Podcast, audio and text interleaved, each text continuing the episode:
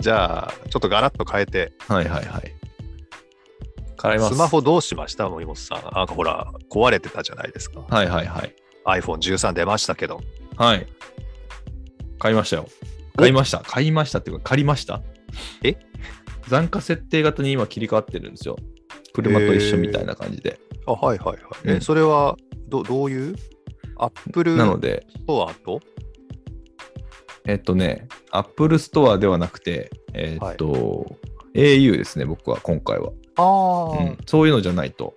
なので、なんていうのあキャリアじゃないと、うんその残価設定型が設定できないんですよ。で、うん。 au と契約をして、はい。携帯が来たらすぐにポボに切り替えるっていう作戦で、ポボに今はなりました。ああの、えい何でしたっけちょっと安いやつですよね。そうそうそう、au 回線を使って安く使うっていう。で、それにはあはあはあに、えっと、残価設定型を乗っけてるような、今は感じですね。なので、しょえっと、初期費用も発生しないし、うん。まあ、今流行りのサブスクリプションですね、うーをん使ってようやく変わりました。え、その残価設定型ってのは、あの、これまであった、あうのん端末代を月額で割ってるとかって、ああいうのと違うんですかあそうそうそうそう。だから、えっと、ああいう形のものを、えっと、2年縛りみたいなのがルールが撤廃されたじゃないですか。はいはいはい。うん、それに切り替わるものとしてサブスクリプションが採用されてる感じですね。なので、へえ結、局、おなないたちごっこの世界ですねっていうああーの批判は結構出てますよね。結局、キャリアで縛りと一緒じゃないか、それみたいな話は結構出てます。で、そこに森本さんは縛られたって話じゃないですか。そうですね。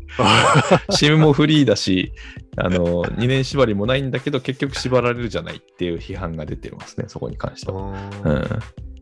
それ途中でやめた時はどうなるんですかえーっと、あ別に何もなかったと思いますけど、多分残価設定なので、結局残ったやつを払ってねって話になるんじゃないですか。買い取りになるんですね、じゃあねうん。うん。なので僕は、もうこれ自分のものになってないんですよ、厳密には。車と一緒で、さあの、残価設定型なので、お支払いが完了するまでは人、うん、au さんのものになりますから、丁重に扱わないといけないっていう。え、としそういうそうそうそうそうのなんですかそう。だから落としたりしししちゃうと、もう、落として割れたりしたらもうえらいことですよ。もう、むしろお支払いしないといけないみたいな。へえ。そう。それ、なんかかつてのうんあの2年契約、えー本体代をうん月割りで支払うみたいな時よりも、なんか、 サービス的にはいけてないんじゃないですかね。